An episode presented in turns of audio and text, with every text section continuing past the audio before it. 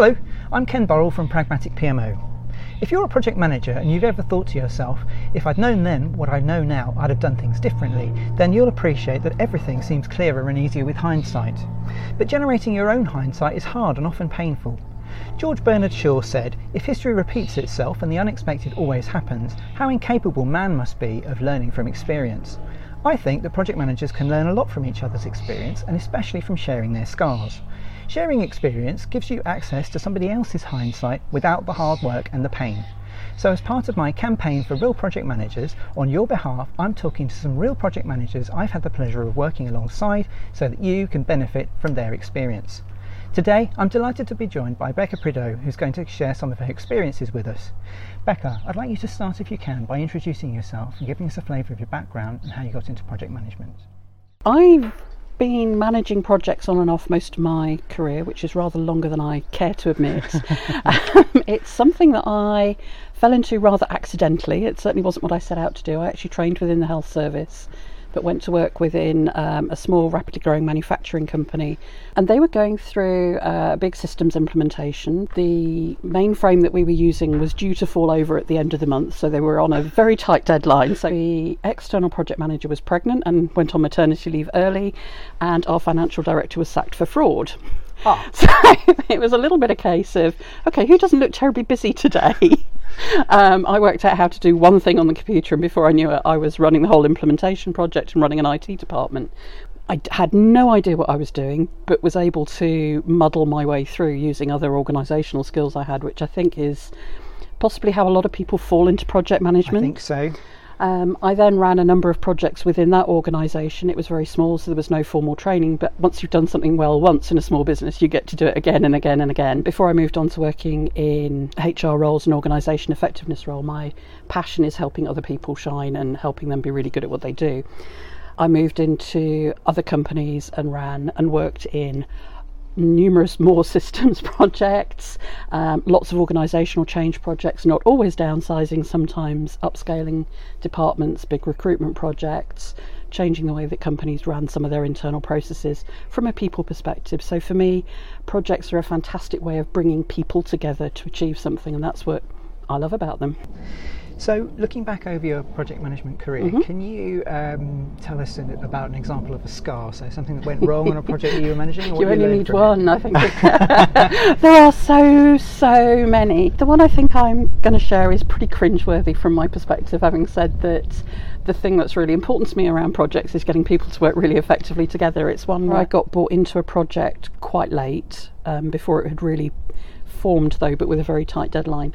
Um, I was working for a FTSE 100 company who were going through a global restructure, and I'd been involved in that process and bringing one of five global functions together. So I'd done some strategy work with them, talking about what they were going to do, and actually, as a result of one of our, our, workshops, I'd asked some questions about an event they had coming up. They were doing a big global conference. The head of department kind of had been told by them that everything was under control, it was going to be marvellous.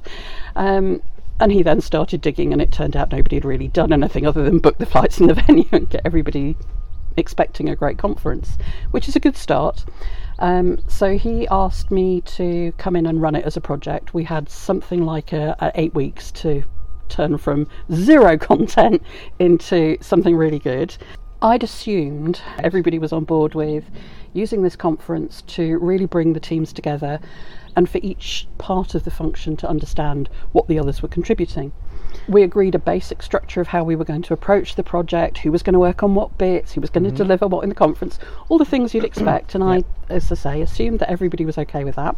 Most people said they were. We had a couple of people who said they weren't, and that was great because you can manage those. But I had one head of department within this who said he was on board, but his actions didn't kind of back it up. I very quickly found that he was fairly new in the organisation, so was his boss, and I was being used as a pawn between the two of them, which feels rubbish.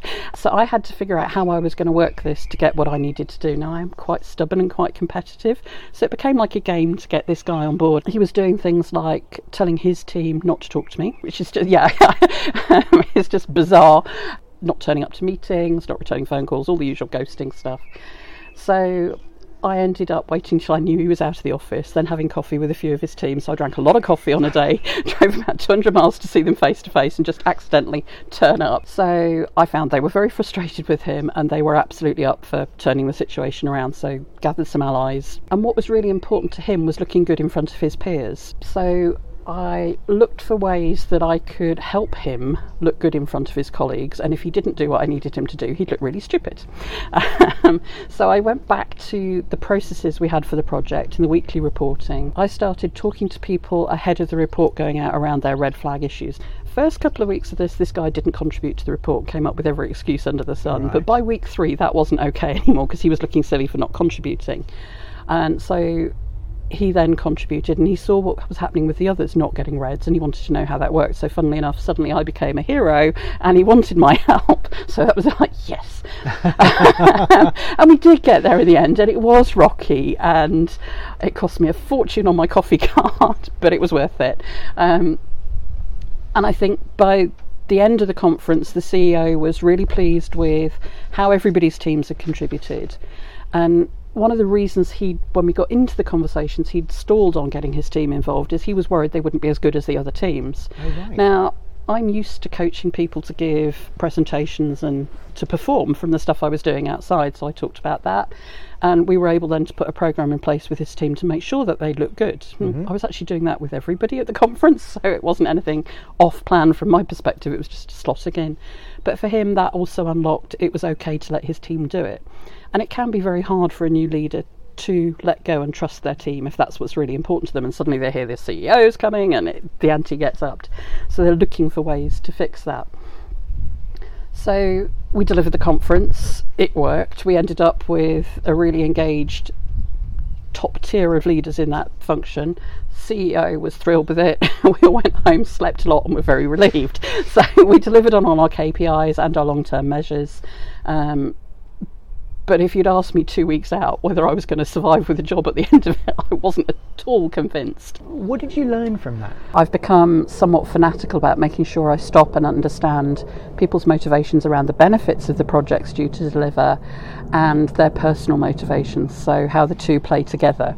Um, and I, I found since that investing that time up front to really understand that has saved me being in that awful position where you're not quite sure if you're going to get there more times than maybe I care to count. And it sometimes can feel, for particularly the people you're doing the projects with, that you're wasting time and can you just get on? It does help as you go through the project to make it that you're working together on the problems on the projects rather than working against each other and trying to deliver a project. Right. I'm very careful to watch out for people who say they're on board with something but their actions don't back it up. Right. I now kind of need to see those actions to be sure so that I can do something about it if they're not and it's it, it sounds a bit untrusting but actually it's about making sure we are all on track and delivering as a project manager I always felt it was up to me to solve all the problems and it was a really good lesson in actually use the people around you to help you get what you need in a project done. So, that kind of networked approach to managing your stakeholders, if there are other people who can help you influence them, if there are other people who can help you understand them, it's okay to ask. um, and I think kind of I had to get over that. Well, you're the project manager, it has to be you, that's what you're here for. And actually, you're there to make it happen, but it doesn't mean you have to be the one who does it. So, it was a really um, good lesson for me in that, in terms of coming into a team you didn't know and needing to prove your worth, but actually it didn't mean you still had to do everything. And I think the other thing was to remember that actually processes are there to help you manage your stakeholders. So the basic reporting process in this example actually enabled us to unlock a couple of things for the stakeholders. And I'd always thought of them as very separate and actually working them together and using them to get to the same endpoint can be really helpful. Becca, thanks for your time and your insights. So today we've heard from Becca about a project that went wrong, how she recovered from it, and what she learned from doing it. Mark Twain said, History doesn't repeat itself, but sometimes it rhymes. To me, that means that although the future is not exactly like the past, it's often similar enough for the lessons of the past to be useful. So, my challenge to you is what will you learn from this? What will you do differently in your projects as a result of Becca's experience? Let me know in the comments. If you enjoyed this interview, let me know by leaving a comment or a like or both, or by sharing it with others on social media. If enough people think these interviews are worthwhile, I'll make more of them. If you want to share your scars in one, let me know. For other videos on project management topics, take a look at my video channel. For articles on project management and PMO topics, visit my website pragmaticpmo.com or follow me on Twitter at pragmaticpmo. To connect with me more personally, search LinkedIn for Ken Burrell, Pragmatic PMO. In the meantime, until the next time, thanks for watching.